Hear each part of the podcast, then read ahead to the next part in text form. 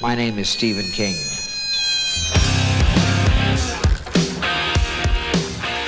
The ice is gonna break! Bedroom! Bedroom! You guys wanna go see a dead body?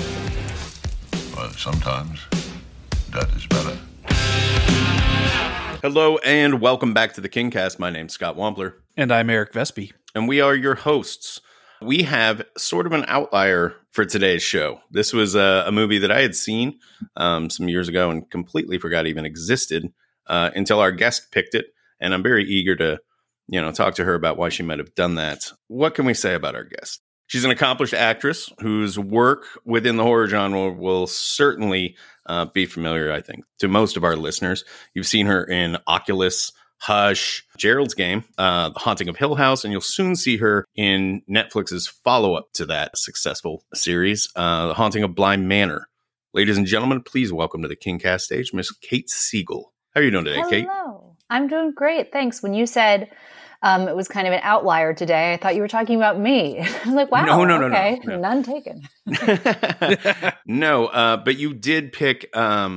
At no point, even in the brainstorming of this show, I sort of went through a mental checklist of all the things I was going to have to rewatch for this. Right. I never even remembered A Good Marriage, which is what picked, without a doubt. Yeah, it's a strange one. It's way out there, and it is. I'm sure we'll get into why I picked it as well. I think it's a very interesting story and a very interesting film to examine from this point of view about adapting King for the screen, or even King adapting King for the screen. So, but let's not get ahead of ourselves. Yes. Let us not spoil the gold. We usually start off having our guests tell us about their Stephen King origin stories. Where does yours begin? In the written world, in the movies? Definitely in the written world. I would say that I have read every story, screenplay, nonfiction, novella, every single story that Stephen King has written by the time I was, and then I caught up. I was caught up probably around 22, 23. My dad was a guy who traveled a lot for work, and he wasn't around a lot, but he loved Stephen King. And in the basement of our house, he had floor-to-ceiling bookshelves with all of the King novels that had been published. And this is when I was 10 or 11. And when he was gone, I'd go down there and read something so I'd have something to talk to him about when he got back. And that kind of approval I got from my dad really got me started. And I started with the short stories. And then by the time I got to The Stand, I was hooked. I think The Stand is my favorite book of all time. I would say, really? Including everything I've ever read. It's like the great American novel. It touches on all the things that I think kind of hum beneath our culture as Americans. And I think it will be taught in schools for decades, maybe even more. And yet you didn't pick The Stand. You know why I didn't pick The Stand? Because I'm not a filmmaker, and what I am is a constant reader. I am a performer. I am a performer who has performed characters Stephen King has written, on characters inspired by Stephen King. But so what I can speak to is story and reference other King novels, and I can approach it from that point of view. But The Stand is the type of movie, miniseries, anybody who's going to do that you really want a filmmaker to talk you through it. I didn't want to take something away from somebody who would have more to offer. I thought I could tackle A Good Marriage because I think I can pinpoint what went wrong with it and what went right with it, but I don't want to go too far. But It's my favorite type of King story. So, well, fair enough. That's fair. Mm-hmm. The Stand's we have yet to do a Stand episode for all the ridiculous number of episodes we've already recorded. I think people are intimidated by it. Oh, without a doubt. But I think that one's so sprawling and there's so much to talk about with it. I feel like by the end of this thing, we're going to have to do. It's like the Dark Tower. Yeah, you'll need a series for your Dark Tower. By the way, was insane. Thank you. But yeah, I think The Stand, you'll just need a series of people to tackle that. It's huge. Well, maybe we'll get a chance with when the CBS All Access series comes out. I imagine that'll be a real big deal, and maybe we'll do something with it around that time. So I guess your folks were totally cool with you reading King at an early age. Oh, yeah. They barely knew I was there, so they didn't care what I was reading. Based on your description, I was about to call your dad a super cool guy. He was totally a super cool guy. They just my parents had very active lives that they were a part of. And not in the basement with the King books. No, and me and my sister, we turned out great. We were free-range kids. But yeah, I was reading Stephen. There was no rules about movies, music, books, anything like that. Well, that's cool. There's something about that time that's just kind of, I was born in 81. So I kind of was coming of age in the late 80s, early 90s. And, that it was that kind of last beautiful gasp before the internet revealed where all the perverts were, and scared parents. There's just something not so non-helicopter parenting about that era. I could read whatever I wanted to. Almost all movies were open to me. Cable was a thing. VHS was a thing. We got all the benefits of kids today with Netflix have. We had the proto stages of that, but without the parent locks, I think the only thing that they didn't want me looking at was late night Skinamax or whatever, Right. I will say that between It and Exit to Eden, the Rosie O'Donnell movie. Right. Oh, no. I developed some really weird fetishes. God, that's another movie. I've been watching Exit to Eden, and then all of a sudden Bev's underground getting, what happens to Bev. And you're like, whoa, the world's a dark, scary place. Oh, man. I had forgotten about Exit to Eden, and that was an HBO mainstay for a minute back in the day. So Rosie O'Donnell and Leather. Yeah. And Dan Aykroyd in bondage. It's so funny. Just what I had always been clamoring for was Aykroyd and Leather. It's a sexy movie. Yeah. It reminds me of, do you remember A Cure for Wellness? No. Wasn't that enough? It had Anthony Hopkins and Matthew Broderick. And it's you know what I'm talking about? A Cure for Wellness is the Gore Verbinski movie. Oh, not A Cure for Wellness. A Cure for... Road to... Where it's Road to Wellville. That's what it is. Road to Wellville. There you go. There it is. We finally found it. I'm glad we ate up a minute of airtime getting to the bottom of that. I feel that Exit to Eden is about to get a bump on its IMDb star meter just after this airs. Oh, yeah. The KingCast bump is notorious. Huge. And it's going to skyrocket. Yeah, there's a very odd cross section between Stephen King fans and Rosie O'Donnell / bondage fans. So, huge cross section. You would think that would be more of a Clive Barker thing. Basically, me. So let's talk about what you brought us today. A Good Marriage. Why don't you tell us why you landed on this one? The main reason I wanted to do A Good Marriage is because I'm pretty certain my husband's a serial killer, and I just don't know it yet. And so, no, I don't actually think that. Please don't kill me, Mike. No, the reason I brought it is because there is this subset of King stories, sort of in the way if you're a Doctor Who fan, it's the River Song elements. All of those come and go, and you get a different sense of the show through that. When King writes about these women, he's always, in my mind, sort of touching on Tabitha. He has this real sense of how a woman's mind works, how a truly feminist woman's mind worked, the way what women are like in their actual private moments. He's never exploitative. You never see any of his female characters in his stories standing in the mirror and pulling back at their cheeks like men think women do, or painting their nails. They're always actually doing stuff. And I love it. I love when you look at The Gingerbread Girl, which is a story I've wanted to adapt for a really long time. Big Driver recently, and going all the way back to Gerald's Game. And then you can even go back to The Girl Who Loved Tom Gordon. When he really dives into the female psyche, I think it does something really beautiful to his stories, because I think Stephen's very aware of what he is putting into his male characters. He'll talk about how Glenn Bateman is his voice in The Stand, or he can talk very much about Roland and how Roland followed him around since he was 18 years old. But there's something that comes out of him, even in Rose Madder, where you start to feel there must be extremely strong women in Stephen's life. And I love these stories that happen in the mindset of them. I didn't know, but when this movie came out, I was already a huge fan of the short story, because it's one of his stories that takes place mostly in the mind of the main character. And I thought it's unadaptable, sort of in the way Gerald's Game is unadaptable. Mm-hmm. And I think on some level, I was right, because even Stephen King couldn't adapt it as well as what The Good Marriage did to me as a reader. Not to say, like, the movie itself is very successful. I think Peter Askin is an excellent director, and his shot composition is beautiful, and the story flows, and I follow it, and it's very complicated, and it's engaging. I just think it's the type of story that lives so much in, like, your lizard brain that it's hard to tell, because a marriage is so intimate, a marriage is so between two people, that I don't think something like that ever really translates onto screen. And that interests me, like that there are some mediums that just shouldn't cross.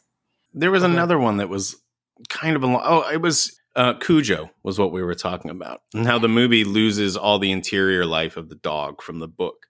Yeah, because you can't do that. Yeah, it's the same thing here, I think. And I think, yeah, what happens is, at its heart, A Good Marriage, the story, the novella, is a woman alone in her house walking around. And then her husband comes home. They have a really intense conversation. And then they're kind of alone in their house for a while. And then she kills him. It's not a great setup for a movie. And so I guess the nature was to do that. You had to expand so much of it in the short story. But then you lose, you know, Joan Allen's character as someone who is multifaceted and lost and confused, because she needs to become a lead. She needs to become the female lead, the driving force. I think this is also just a really tough movie to sell, especially to genre fans. Like, I hadn't seen the movie. Like, I read the novella when Full Dark, No Stars came out. And honestly, a lot of it kind of slipped my mind. And when I was really watching, because it's been 10 years now, but when I was watching the movie, like, I kept almost anticipating a twist. Like, are they going to pull an M. Night Shyamalan thing here where, you know, she's really the serial killer the whole time, and, you know, all this is part of her imagination, you know, all this kind of stuff, all that started percolating. And that's not what the story wants to be. That's not what the story is. The story's really about, like, wrestling with, you know, moral questions of forgiveness and can you overlook somebody's faults? Okay, cool. Now what if their faults is, like, you know, your husband's a serial killer, you know, it's, and like, also the secret language of a marriage and the way you start to read each other's minds versus the truth that no human being can ever truly be known. There's just no way. Right. That's something he toyed a lot around a lot with in Lisey's Story, or Lisey's Story. We still haven't figured out how to say it properly. Lisey's Story. But I can't wait. That secret language of a marriage. I'm calling it now that when Lisey's Story comes out, I'm coming back for that. Okay. All right. Fair enough. Sorry. I'm putting my flag in it. Pablo Larraín's doing it, right? And it's got a great cast, but yeah, I don't know when it premieres. He's a fantastic director. I was a huge fan of Jackie, and I'm forgetting the name of the other one I saw, but he's a really interesting pairing for that property. So what I love about that property, is similar to this, is that a lot of it is that feminine side of King, right? So there's, like, the super masculine Bachman side, and I think there is this feminine side that comes out in these women that he writes. That in my heart, it's Tabitha. It's just the way Tabby's voice comes through. Do you think that is there, like, from page one, or do you think that that's something that Tabitha, like, herself, since she's always the first person to read and gives notes along the way, do you think that she's able to inject her voice that way, or do you think that he just knows her inside and out now, and that's just what he pulls from? I think that's a great question. Part of the reason this story speaks to me is my relationship with my husband, for anyone who doesn't know, is Mike Flanagan. He's a horror director and writer, and I work with him a lot. And so I'm always very interested in how people create together and how intimate partnerships affect people's creative process.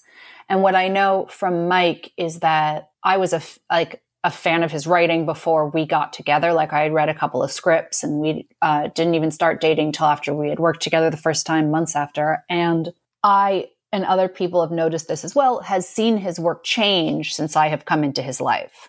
There's a certain voice that his female characters take on that I think come from, and it's nothing specific I'm doing. I'm not in there rewriting. I'm not in there saying to him, this doesn't make sense. This doesn't make sense. I think it's just the way that our lives became so intertwined. And I bet that's part of it with Tabby, that at certain points she probably early on was talking to him about you know, the female voice, but now he just knows her and loves her, and they have kids, and he just knows what she likes to read. And so she must be the type of strong woman who I think inspires that kind of character. When Eric asked that question, I was thinking it's the latter. It's probably a process thing where that Tabby DNA is getting threaded in there as she's reading through it and offering her notes. But I think you just sold me on the opposite being true. When you're married, you really do start absorbing part of the personality of the other person. Right. And absolutely. You know, manifests in strange ways. And that's not hard to imagine at all here, you know, especially for how close they are. Yeah, yeah. Part of what happens with Mike and I is that lots of people have opinions about your writing. Once you start handing it to people, people have notes, you know, studios have notes, publishers have notes, friends have notes, like trusted advisors have notes. And there's something that happens in a marriage, at least in our marriage, where you kind of pull away from that. I'm not his critic. That's not my job. That's not what I want to do. I'm not his critic. I'm not his mom. I'm not his producer. I'm none of those things. What I am is his partner. And the only time I'll call something out is if it's a typo or if it literally doesn't make sense or makes your main character look stupid. And by the time it's getting to me, that never happens because he has a whole crew of people whose job it is to pick up typos and stuff. And I like to hope, I mean, Tabby probably does her, this whole thing is like a fantasy in my mind about Stephen King's marriage, which is super weird. I can hear it as I'm saying it, like Kate Siegel thinks too much about Stephen King's marital life.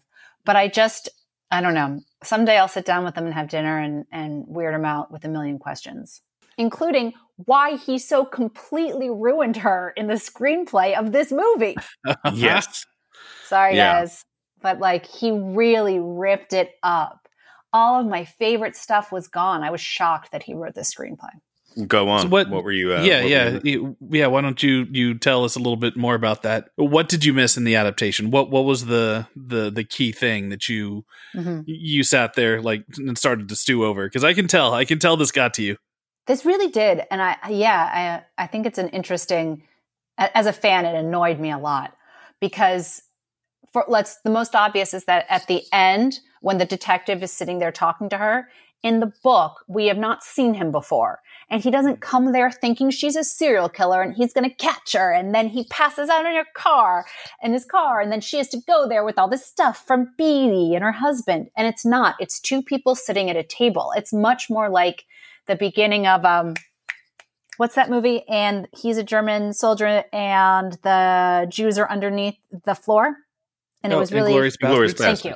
It's very much like the beginning of Inglourious Bastards. It's this tight, tense conversation that happens over the table, drinking cups of coffee, and it is an amazing scene in the book. And they just didn't trust it at all in the movie. All of that beautiful subtext, like when in the movie she, for some reason, the news decided to put a picture of Marjorie's driver's license on the news, which would never happen. Yeah, right. I was like, because she's about to go find the driver's license. And I guess that we needed that extra hint that it was him. But there was just so much proof right away for her in the movie when in the story, she had to do a little bit more research. She puts it together. She gets out his travel records and all of that stuff. And I know it feels a little slow probably if you're shooting it, which is why I say this isn't the movie's fault. I think the director did a great job of creating pace and it needed it, but it really frustrated me as a fan. Joan Allen's great in it. Oh, she's, you know, she kills it in the movie.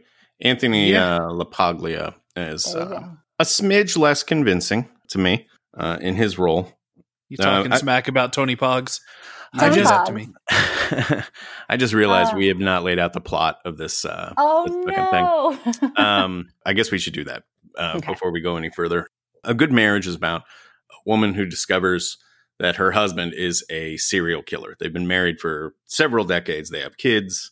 And one day while poking around in the garage, basically, she comes across IDs of, you know, these women that have been the victim of a local serial killer. And so sort of the twist of the thing is that after she finds out, he kind of intuits that she knows. And they have a conversation where he just lays it all out. He's just like, yeah, fucking So I've been killing some folks, and it's the result of this, thing that's happened to my personality back in the day. He's like sort of infected by the madness of this other kid. He grows up to become a serial killer, and he just lays it all out for her like that, And so now the conundrum is, does she turn him into the authorities, therefore like destroying her own life and the lives of her children and their business? Or, does she take matters into her own hands? And she takes matters into her own hands and kills him. Is that about right? Yeah. That's the gist. Yeah, it was, forgive me if I'm wrong here, but I think King said that this was inspired by the BTK killer. Mm-hmm. Yes. Right? And not specifically BTK, which stood for bind, torture, kill, hence all the bondage stuff, bringing it back to Rosie O'Donnell. But specifically what happened to his wife whenever he was found, and how they had lived together for 30 years and the public outcry. And you can see this a lot, this guilt by association stuff where, the public targeted her saying she had to have known, and there's no way that she could have lived with a killer for 30 years and never have known. And that's the seed that sat in King's mind. And it's a fascinating angle to approach a story like this. And I especially love that he goes against all expectation whenever the confrontation happens.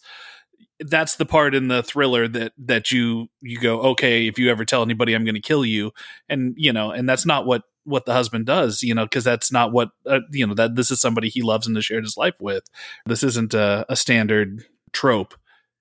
And I think that's where it gets lost a bit, because in the novella, that comes across that at every turn, this is about their specific marriage. And King does that by weaving in the language of their marriage, and by weaving in memories of their children, and by phone calls and things like that. And you can't really do that. That's something that's happening in the mind of the reader. It's not something that is a visual effect. Mm-hmm. And so when Tones LaPags tries to have to act some of that, I feel for him, because he doesn't have the room or the space in the screenplay to do the subtext that he kind of needs to do, which is like that shorthand that people who've been married for 25 years have.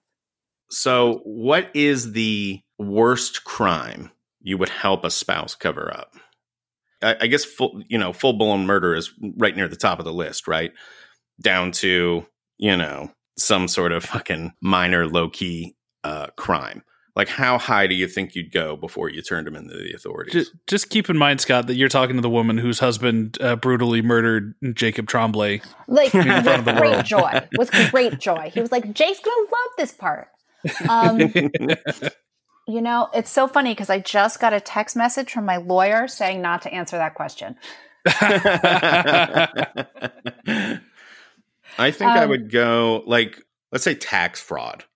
Like, I don't think I would go tax fraud, because now you're talking about like some sort of crippling financial thing that would just destroy you for the rest of your life, or anything along those lines I wouldn't want to get involved with. But a nice double murder? Sure. Yeah, sure, whatever. Definitely with a murder. I think what are the circumstances of the murder? Like, if there were... This is amazing. Like, well, like, let's say like intruders broke into the house. And she thought they were armed. They weren't armed, but she like guns them down, which is a hilarious thing to imagine my wife doing, by the way. But so would I help? Well, but I do think there's something important to bring up here, which is that I don't know you guys, but I'm assuming both of you are white, correct? Yes. Correct. So we have a way different situation here. We have a different level of privilege about crime and anything like that. And so I just think if we're going to talk about helping your fiance get away with a crime, or helping your husband or wife get away with a crime, we have to acknowledge our own privilege, which is that the police will not immediately look at me and think I'm a killer and try to take away my rights as a citizen. And like in this day and age, it needs to be called out that we're having a very privileged conversation right now. Fair enough. Mm-hmm. I hadn't thought those two steps ahead, but you're absolutely correct. Well, because when you said that, like if somebody broke into your house and your wife shot them, I immediately thought of Breonna Taylor. Yes. Yeah. And I was like, what if your wife shot cops? Yeah. Well, I was trying to imagine. I was just trying to imagine a scenario wherein my wife would be called upon to use a gun on somebody I'm trying to imagine a scenario where she would be right to feel jeopardized, but maybe wasn't within the legal bounds, you know? So that's, that was just the first thing that came to mind. If somebody hurt your children or your pet or like something or your family and your wife went and killed them. Yeah. She had some proof, but maybe not rock solid proof. She just like knew in her heart that they were the ones that hurt the kid and she went out there and killed him. Yeah. Would you hide the body? Yeah, I think I might. You know, if it was my kid or my dog or something, I would be pretty pissed. Yeah, because your first scenario, Scott, is the opening to Chicago. So, but you might be the patsy, the patsy husband in that scenario. I don't know. Eric, what about you? If your spouse covered up the murder of somebody who fucked with your kids or your pets or something along those lines. I'm trying to think because, you know, I'm not married. I'm not in a relationship at the moment. I can't think of any girlfriend I've ever had that I would be willing to, you know, I'd be willing to help cover up a murder. But, you know, the thing that I instantly gravitated towards, like where my mind went, like I can, you know, would I help my mom kill, you know, or, you know, not kill, but like cover up killing a neighbor or something, or, you know, my nephews who I love dearly, you know, if my oldest nephew just turned 13, you know, and he's starting to become an actual dude. So like, what if 3 years from now he fucking, you know, hit somebody with his car and shows up in my front door? What would I do? Like, it's like, yeah, I would take a bullet for him, but would I, you know, help him get away now, with something? I don't know if I could. What about, and I don't want to use your nephew because that's rude, but let's say a brother or something, and let's take away the accidental cause of it. But this is, what's that like monstrous Stanford kid who raped Brock? What's his face? Brock Turner. Yeah. So there's a little bit of intent there, right? Like he did a terrible thing, but he did it on purpose. Are you going to cover that up? No. My initial instinct, like if I sat and thought about it, I could, you know, maybe myself into putting myself in a bad position, but I just know my full heart wouldn't be in it, which means I would get both him and I caught doing it. Exactly. It would be a half-assed is the key cover here. A half-assed cover up. Yeah. But yeah, I think true. Intent. I think it would be important in whatever scenario it is that I would have to think that she had meted out some form of justice, not just done a bad thing. You know, those are two completely different situations. But I do think that's right.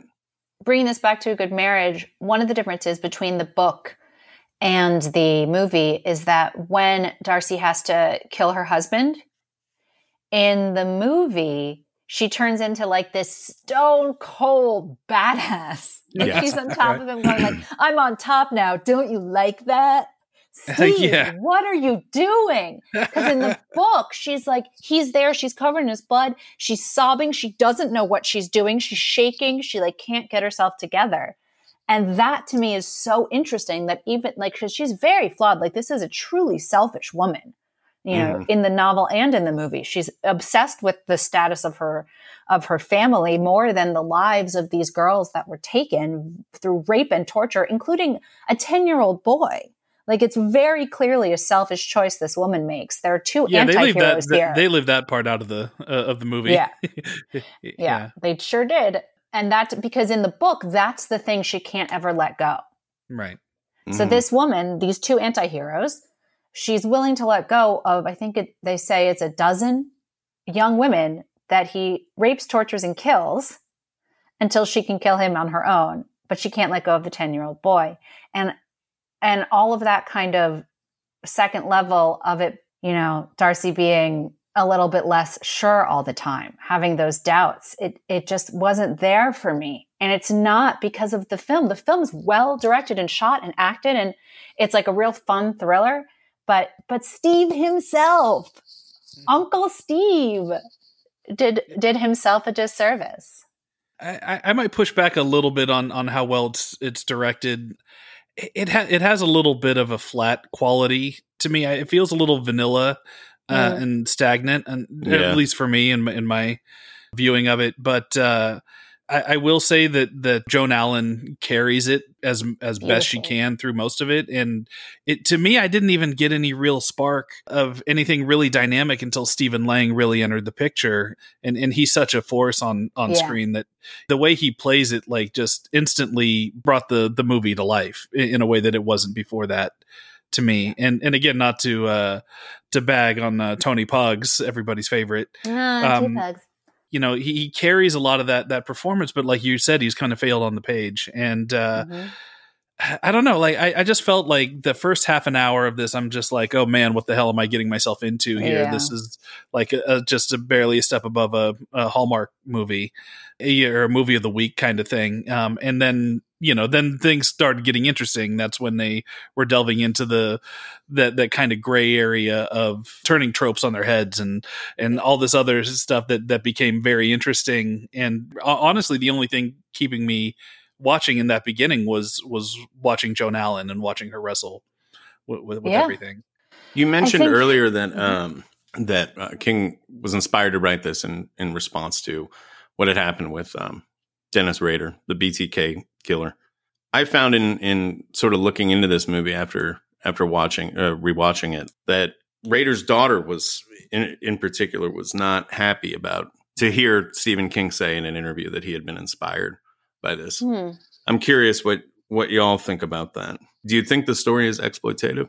It's hard to say, right? I can't. I can't take the side of Dennis Rader or Dennis Rader's family. Like, I feel for that daughter who had her life turned upside down. I feel for that. But I think when you start doing such intense crimes against humanity with such cruel actions, yeah, you can be exploited. I'm okay with that.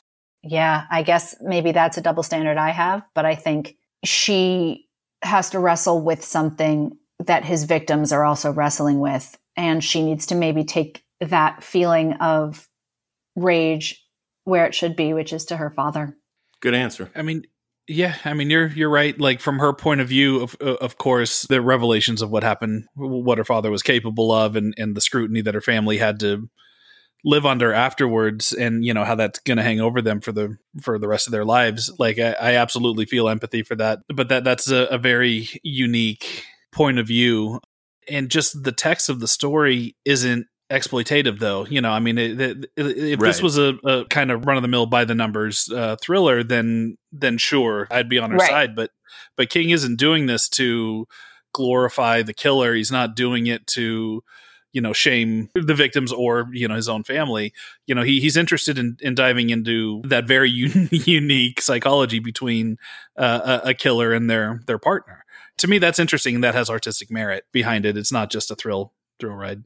I've been trying since, because I think it's bad artistic karma to get in a podcast and trash somebody else's movie. But so I've been thinking, well, if you think you're so smart, Kate, how would you have done it, right? How do you think that you could compete with this? And it took me forever. And it wasn't until you just started talking about that, combined with what you said about when the detective came in, when Holt comes in. And I realized that if I were to have to adapt this movie, I would put it into a season of like the detective of like the Mr. Mercedes, the outsider, that guy. Sure. Have him from the point of view of the detective tracking this BD killer. And then he finds out when he has the sit down with the wife that she knew, and this is her, and she tells the story. And to me, I think, because again, it's dynamic when the detective is a part of it. It's dynamic when you put a third person in a marriage, right? Yes. You throw that in absolutely. And it blows up the marriage. It's not the marriage we're interested in. It's the point of view of the third person, because it's that Chekhov thing. Every happy family is the same, but every unhappy family is whatever, ever, ever. Somebody, you know, quote that correctly and tweet it at me and make me feel bad about being a bad theater student. But it's like that. Everyone's marriage is different, but it's all basically the same. And it's the point of view of Holt that is interesting. In this version, her storyline would play out exactly the same, but he would only be observing bits and pieces of it as he's trying to put it together. Yeah. Her storyline is the B storyline. Got it. Yeah, and I like that approach. Yeah. And then at the end of the episode, or I mean, it could even, I don't know if you can stretch it to a whole season. I mean, it's not a very meaty thing, but at the end of it, you actually get that conversation at the table. It's funny that you brought up the Bill Hodges trilogy, because I actually put it in my notes watching this going like that character that Lang plays is the prototype for Bill Hodges. He's the retired detective and he can't let go of chasing this killer who got away essentially, which is exactly what Mr. Mercedes is. Yes. And, you know, and it's really fascinating to me to see, especially going through King with a fine tooth comb, you know, as we're doing this podcast, you know, just stumbling upon these dry runs of ideas. Like obviously this stuck with him, but it, well, you know, come back to Firestarter in the institution, the Institute, you get a lot of that. He does a lot of those echoes of characters. You even get similar names sometimes. Right. Yeah, that's true. And sometimes brings them whole ass into other books, like Father Callahan. Hey, nice to see you. Weird choice, but okay. So here's an interesting little factoid I found out just this morning. I rewatched the movie this morning, and then I went digging about it online because I couldn't really remember any. I didn't even remember how I had seen it, just that I had seen it before. Didn't remember when it came out, didn't remember who directed it. So I started digging around. That's when I learned that King wrote the script. I had missed that in the opening credits. Me too. Yeah. And was sort of shocked to learn that. And then the next thing is the guy real quick before you get into that, King's credit on IMDb is just story by. It's so bizarre because usually when he writes, there's no other writing credit, but usually when that's what happens when somebody adapts him, that he gets the story by credit. But when he writes, it's usually written a screenplay by Stephen King. It's I don't know if that's just a weird IMDb listing thing or if that's the way it is in the movie, but it's a weird detail, but it's definitely something off. You know, I don't know. Something went there. I don't know if that there's some sort of, you know, Writers Guild attribution thing going on. I have no idea. Definitely is. Well, that's interesting. I wonder what, because there are specific rules to what you can call it depending on how it's written. Isn't that interesting? And again, it's IMDb, so anybody can change anything, and maybe there's just a typo. Well, oh yes, you were talking about how you went back and you couldn't remember how. Oh right, and sorry, the director Peter Raskin is also a guy that I was unfamiliar with. So I looked him up, and you know what I found out? This guy is the cousin of Robert Durst. If you saw the HBO true crime docuseries, The Jinx, he's the guy that... The burping guy who ultimately just, you know, kind of started talking into his mic about how he'd done these murders. That guy's a real fucking character. And that sent me on a whole rabbit hole search about what's going on with Robert Durst these days. It turns out after years of delays to this trial that he's supposed to have out in Los Angeles, that it finally went to court on March 2nd and then was immediately postponed because of COVID-19. Oh, that guy is the slipperiest motherfucker I have ever seen in my life. It'll be curious to see if he actually survives to trial, which is apparently. I wonder if that's his goal. Isn't that dark and morbid? But wouldn't, you know, at a certain point, he's like, I don't want to be dragged through this. I didn't really obsessively research this, but in the reading that I did, I couldn't determine whether or not he was in custody right now or if he was like, you know, under house arrest somewhere. But I imagine he's in custody because it seems like that guy would probably, you know, cash in his own chips. Oh, he's going to run real fast. Oh, yeah. He likes to roam. But anyway, I thought that was an interesting. That's got to be why he was drawn to this story, right? I don't know. There's an interesting parallel there, right? Yeah. Robert Durst was married to a woman for some years and, you know, is alleged to have killed her. Killed a bunch of people. Yes. Yeah. And so, I wonder if he was like, oh, I can bring something to this. But what's his relationship to Fred Durst? That's the important question. What is the relationship to Fred Durst? Identical brothers. Murder twins. We saw. I told somebody that Robert Durst thing earlier and they thought I was talking about Fred Durst. Like, no. Not the Limp Bizkit guy. I like the world in which you are just so excited that this filmmaker is related to the lead singer of Limp Bizkit that you need to tweet about it. Like that would be a thing that I would need to tell people. Yeah, you're like, you guys, this is crazy. It would have been pretty interesting if he was related to Fred Durst, though. But is Robert Durst? You guys, we're way off topic. That's how good this movie is. that's how this show goes. Good. Yeah, I like it. Well, you know what? I was worried that just on the off chance that we didn't have enough to say about this movie to fill the time, You know what I did? I went and looked up some LaPaglia facts. And I have those written down. LaPaglias. LaPaglias. LaPaglias. Pogs. Tony Pogs. Do y'all want to hear these exciting facts? I do. Please. Okay. Tell me about his earring and the client. That one I did not get any research on. How tall is he? Just as a reference. 13 feet tall. That's insane. That's exactly what I thought. Yeah. He looks shorter on camera, but the first thing was that his first role was he played a mechanic in an episode of Amazing Stories after coming over to the United States from Australia. But it was the Steven Spielberg episode, the episode that everyone remembers from Amazing Stories, the mission about, the plane and there's like a cartoonist and draw wheels on it or some shit. Yeah, anyway. So he's in that for a second. Also, he plays the wheels. It was all mocap. That's amazing. He was originally cast in Django Unchained. I guess he was going to play one of the Australian brothers at the end and then had to back out for scheduling issues or something and said the production was completely out of control. He sounds... shocked. Yeah, not amused. And that's it. That's the end of all the LaPaglia facts. You looked up two LaPaglia facts. Well, no, I looked up many. I only found two worth sharing. Big difference.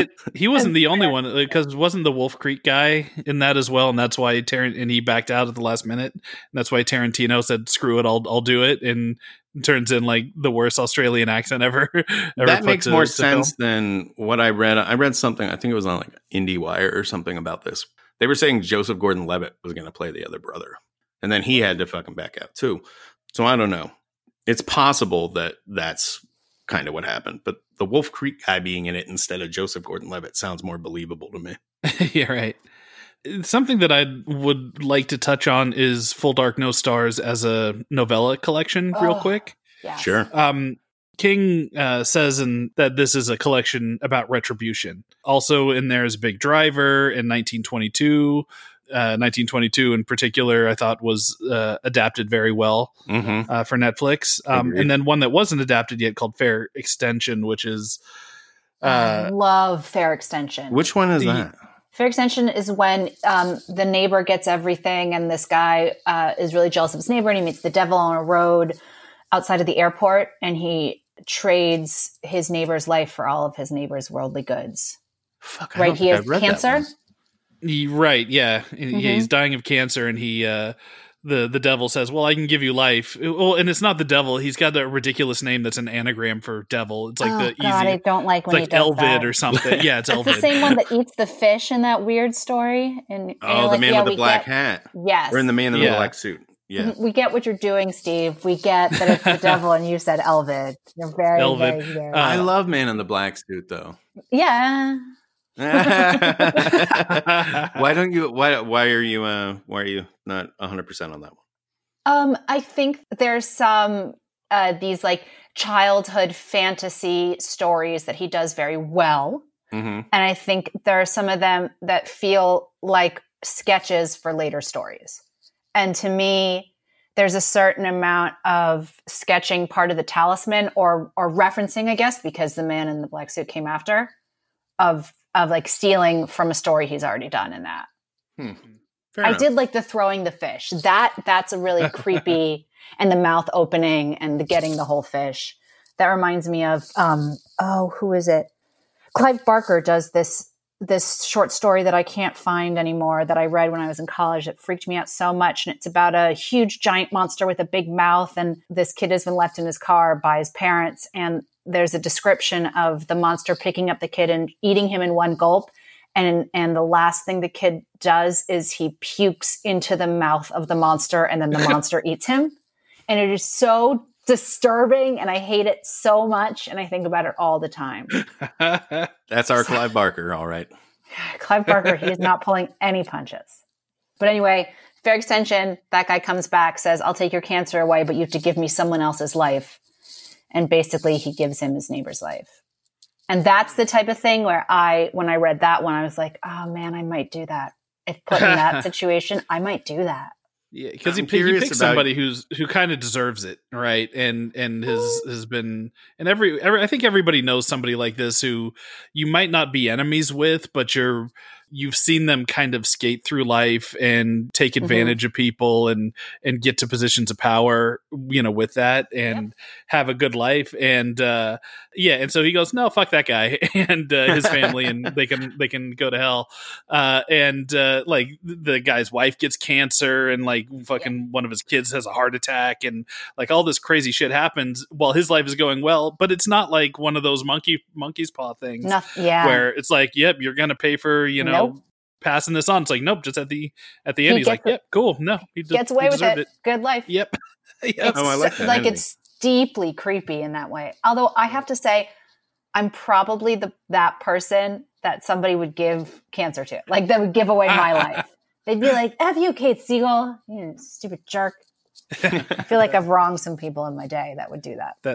That's the other edge to that sword is it's great if you have the power, but not so much if somebody else has it. Isn't the moral of that story is that we're both of those people, right? Like that whole story is that you are sometimes you're the neighbor and sometimes you're the guy. You know, well, great description, Kate. Sometimes you're the neighbor, sometimes you're the guy. My memory of it is also, again, forgive me if I'm misremembering this because it has been 10 years since I've read this collection.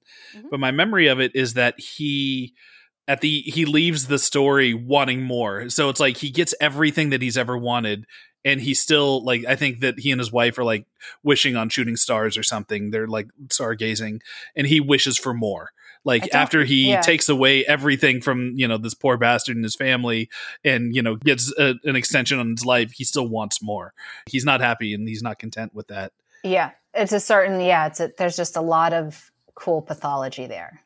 No, but it's interesting that whole novella, the whole retribution angle, just how all the stories mirror each other in some way. You know, 1922 is about a husband trying to kill his wife. You know, Big Driver isn't so much partners, but it's, you know, plays in that gray area of it's the revenge on a rapist. It is revenge on a rapist, but that she kills somebody without being 100% sure that he was the one that did it. Right? No, she's 100% sure. His mom has her earrings. Remember? Well, at the end, right? But I thought the whole thing was that she has a crisis of conscience, that she thought that she killed the wrong person. There's a moment where it makes it seem like it's his brother, right? Yeah, right. But it's not. I think she doesn't. He's not dead until she knows. Okay. Yeah, but there is a certain amount of it. She makes the decision to kill him before any facts happen. Right. Yeah. God, I love that story. Interesting. I never saw the movie as well. Yeah. Got similar problems. So maybe like a female filmmaker could have thrown in on one of these. Like I think Big Driver, you know, King notoriously never really does descriptive rape or sex scenes, except for you, Bev. And I will counter that because the thing that traumatized me the most, I read King at such an early age, and I've mentioned it on this podcast before. But there's a novella he wrote called The Library Policeman, I remember him getting very descriptive of that, and that skeeving me out because I was like the kid's age. It's a kid that gets raped in a library, and it's a boy, and I remember whatever he did. The trash can man with a gun. Yeah, what's the kid. The trash can man with the kid, a child, but capital Kid. Yeah, from The Stand. That is true. Interesting. Yeah, but Library Policeman's a very disturbing story. That one's probably not going to get adapted anytime soon. No, probably not headed for the big screen. Day and age. Kate, I'm curious how you feel about Rose Madder. That's a title that's come up a couple times recently, and do you? Okay, this is what I keep hearing. Stephen King hates Rose Madder, right? But no, it is. I read it in my early 20s, and I go back to that story quite a bit. I remember it being. I read it when I was much young. I probably read that one when I was too young to really appreciate it. But I remember it being just bonkers by the end. It is. It's Lovecraftian. It's just insane.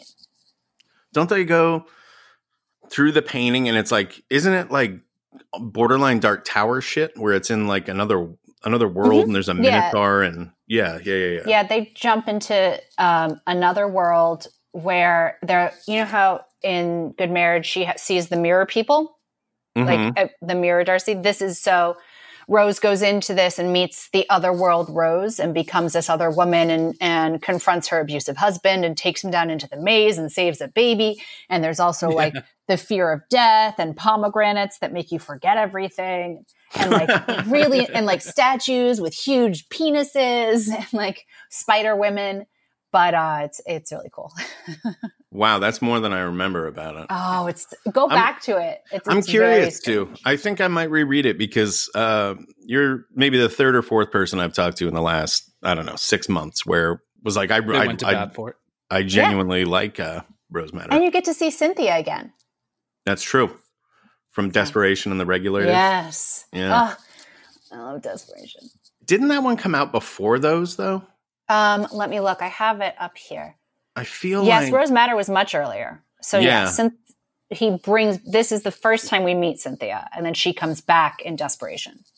Someone could do Rose Madder would... Whenever it was that I read it, I was, again, very young, but I also remember I'd seen, like, Sleeping with the Enemy on HBO, like, around that time. And I remember thinking... And this description has stuck with me all these years since, whether or not it's true, was that it was sort of like Sleeping with the Enemy with fantasy elements in the back third of it. Right. It seems like someone could make Sleeping with the Enemy meets Labyrinth. Yes. I mean, it would take a really intense adaptation. There is a ton of stuff where most modern audiences would just be like, what the fuck? This guy puts a fake bull mask on and it welds itself to his head and then he becomes the bull and then he talks to himself with his own hand puppet. Like and it's supposed to be really scary. I don't know how you would adapt that kind of stuff, but it's a really fun read. I do need to reread this because I don't remember. Well, that sounds like a challenge for you and Mike since... Yeah, get on it. No way, man. Yeah. I'm holding out for the remake of Lisey's Story in 20 years. When they're like, now we can make it a movie again. Or Gingerbread Girl, which I love and needs to be done. But I can't actually do it because it's basically Hush on a beach. Yeah. So there's a lot of Stephen King women I want to play. Well, lucky for you, they're going to keep making Stephen King movies and miniseries until we have all left this planet. So I think there'll be plenty of opportunity for that. And if Mike keeps making these things, you know... Yeah, I have an in, I guess. Speaking of which, when your husband was on the show, he told us a fantastic story about humiliating himself in front of Kurt Russell. Yeah, well, he does this on airplanes all the time. Well, humiliate himself in front of Kurt Russell? He just like can't hold it together on an airplane. He always spots people on planes. He's got a great eye for celebrities, and he is incapable of acting like a human. He is adorable because like he's just like a film fan at his heart, and so he thinks of himself even in those moments as like the 12-year-old who wants to make movies and not filmmaker Mike Flanagan, which I think is really sweet. Well, I was going to ask just to bring some balance to y'all's dual appearances on the show, if you had a good story to share about Mike humiliating himself in front of a celebrity, but it sounds like that's happened a few times. I just God, there's so many options. This is a standard question we're going to start asking all guests. How did Mike Flanagan humiliate himself in front of various celebrities? Bonus points to the first person that has a story about him doing it in front of Sylvester Stallone. That's the Tango and Cash deal. If you can get that, Kurt Russell and Sly Stallone. Someone's got one. I want to hear it. Let's talk about what you're working on now. What do you want to plug? What's coming up? Right now, I am up in Vancouver, and we're about to start shooting Midnight Mass, which is the next original series from Intrepid and Mike and Netflix. What is Midnight Mass about? Midnight Mass is about a small community on a fishing island who start to experience unexplained miracles. Into it. I'm into anything with an island. I like a good island story. I'll tell you something. The island story is what has allowed us to get back into production during COVID. Because everyone's isolated, not a lot of extra characters, and we're outside. Bonus. So is it not a very populated island? Not a deserted island, right? No. Like just a low key, small low key island. Right on. What could possibly go wrong? Nothing. Ever. Nothing. Only good things happen on islands. Yes. Sounds like one of those uplifting God's Not Dead style movies. Not at all. Just like a romantic comedy. There's a lot of meet cute, you know. Yeah. It's what we've come to expect from Mike. Mm-hmm, mm-hmm. Well, thank you again. And yeah, thanks so much for having me. And so just to wrap it up, thumbs down on the movie, but thumbs up on the novella. Yes. So there's that. Okay. I agree. Thanks for having me.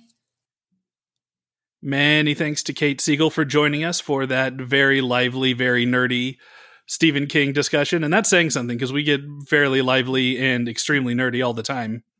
She's a sharp one, that Kate Siegel. Good Lord.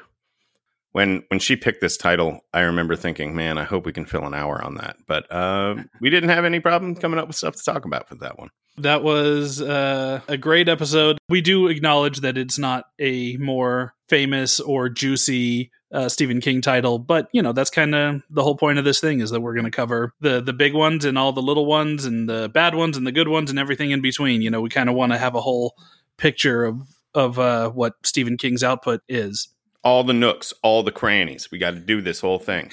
And speaking of, this is our kind of unofficial Bly Manor week. Mm-hmm. Kate, of course, appears in Bly Manor, and her husband, Mike Flanagan, is the showrunner, creator, director, writer dude, and jack of all trades. That dude knows his Stephen King stuff too. As you know, he came on and did the 1408 episode for us. Mm-hmm. I guess we can say he will be appearing this Friday on our KingCast Patreon for an exclusive Patreon episode where he dives into Hearts in Atlantis. This is sort of an unusual circumstance because we actually recorded the Hearts in Atlantis episode first. Mike had a good time doing that and had like some weeks to kill before he went up to Vancouver to shoot Midnight Mass. Yeah. So he's like, I'll do another one. And so we got him on the phone real quick to do that. It is like one of the earliest things we recorded for this show. So I think it might be a little stiffer than what we've sort of grown into. Do you think that's fair to say?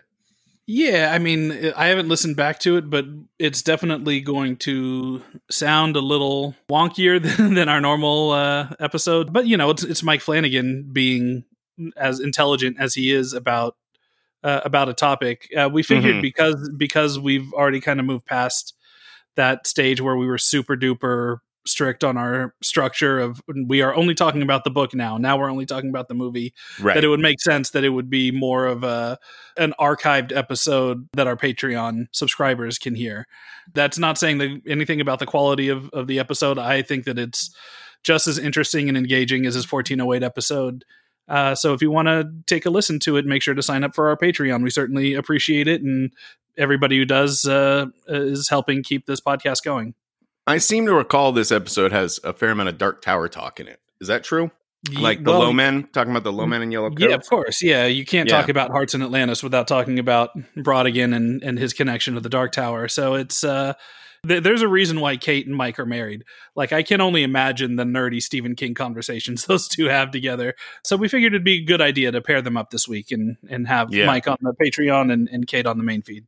And probably not the last you've heard from either of those people on this show. I bet we end up talking to them again. Oh, yeah. No, we're going to keep bothering Mike Flanagan to come on the show for, I don't know, years. However long this runs, we want Mike back.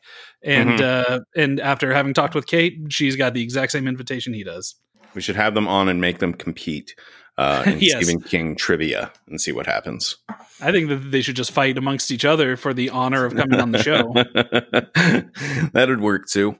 So this week, A Good Marriage and Hearts in Atlantis, not two of the bigger titles in the King repertoire, but we have a pretty major one next Wednesday, don't we? We do indeed. It's one of my personal favorites. We are covering The Mist next week. Very excited to talk about this one. We've got a very good guest lined up for this one. I'm trying to think of how to hint around the guest. See, he's a funny man. He's somebody that if you've been paying attention to social media in the last 2 or 3 months, you've probably seen his work. Yeah, that's true. It's a great title. There's so much meat to dive into with The Mist, both as is it a short story or is it novella? I think it's kind of in between because I think it's like 70 something pages. you know, I don't know. It's in a weird another world, but it is one of my absolute favorite shorts, and I adore Darabont's movie. So yeah. We cover both. It's a good one. You guys are going to like that. So we'll see you guys next week for The Mist.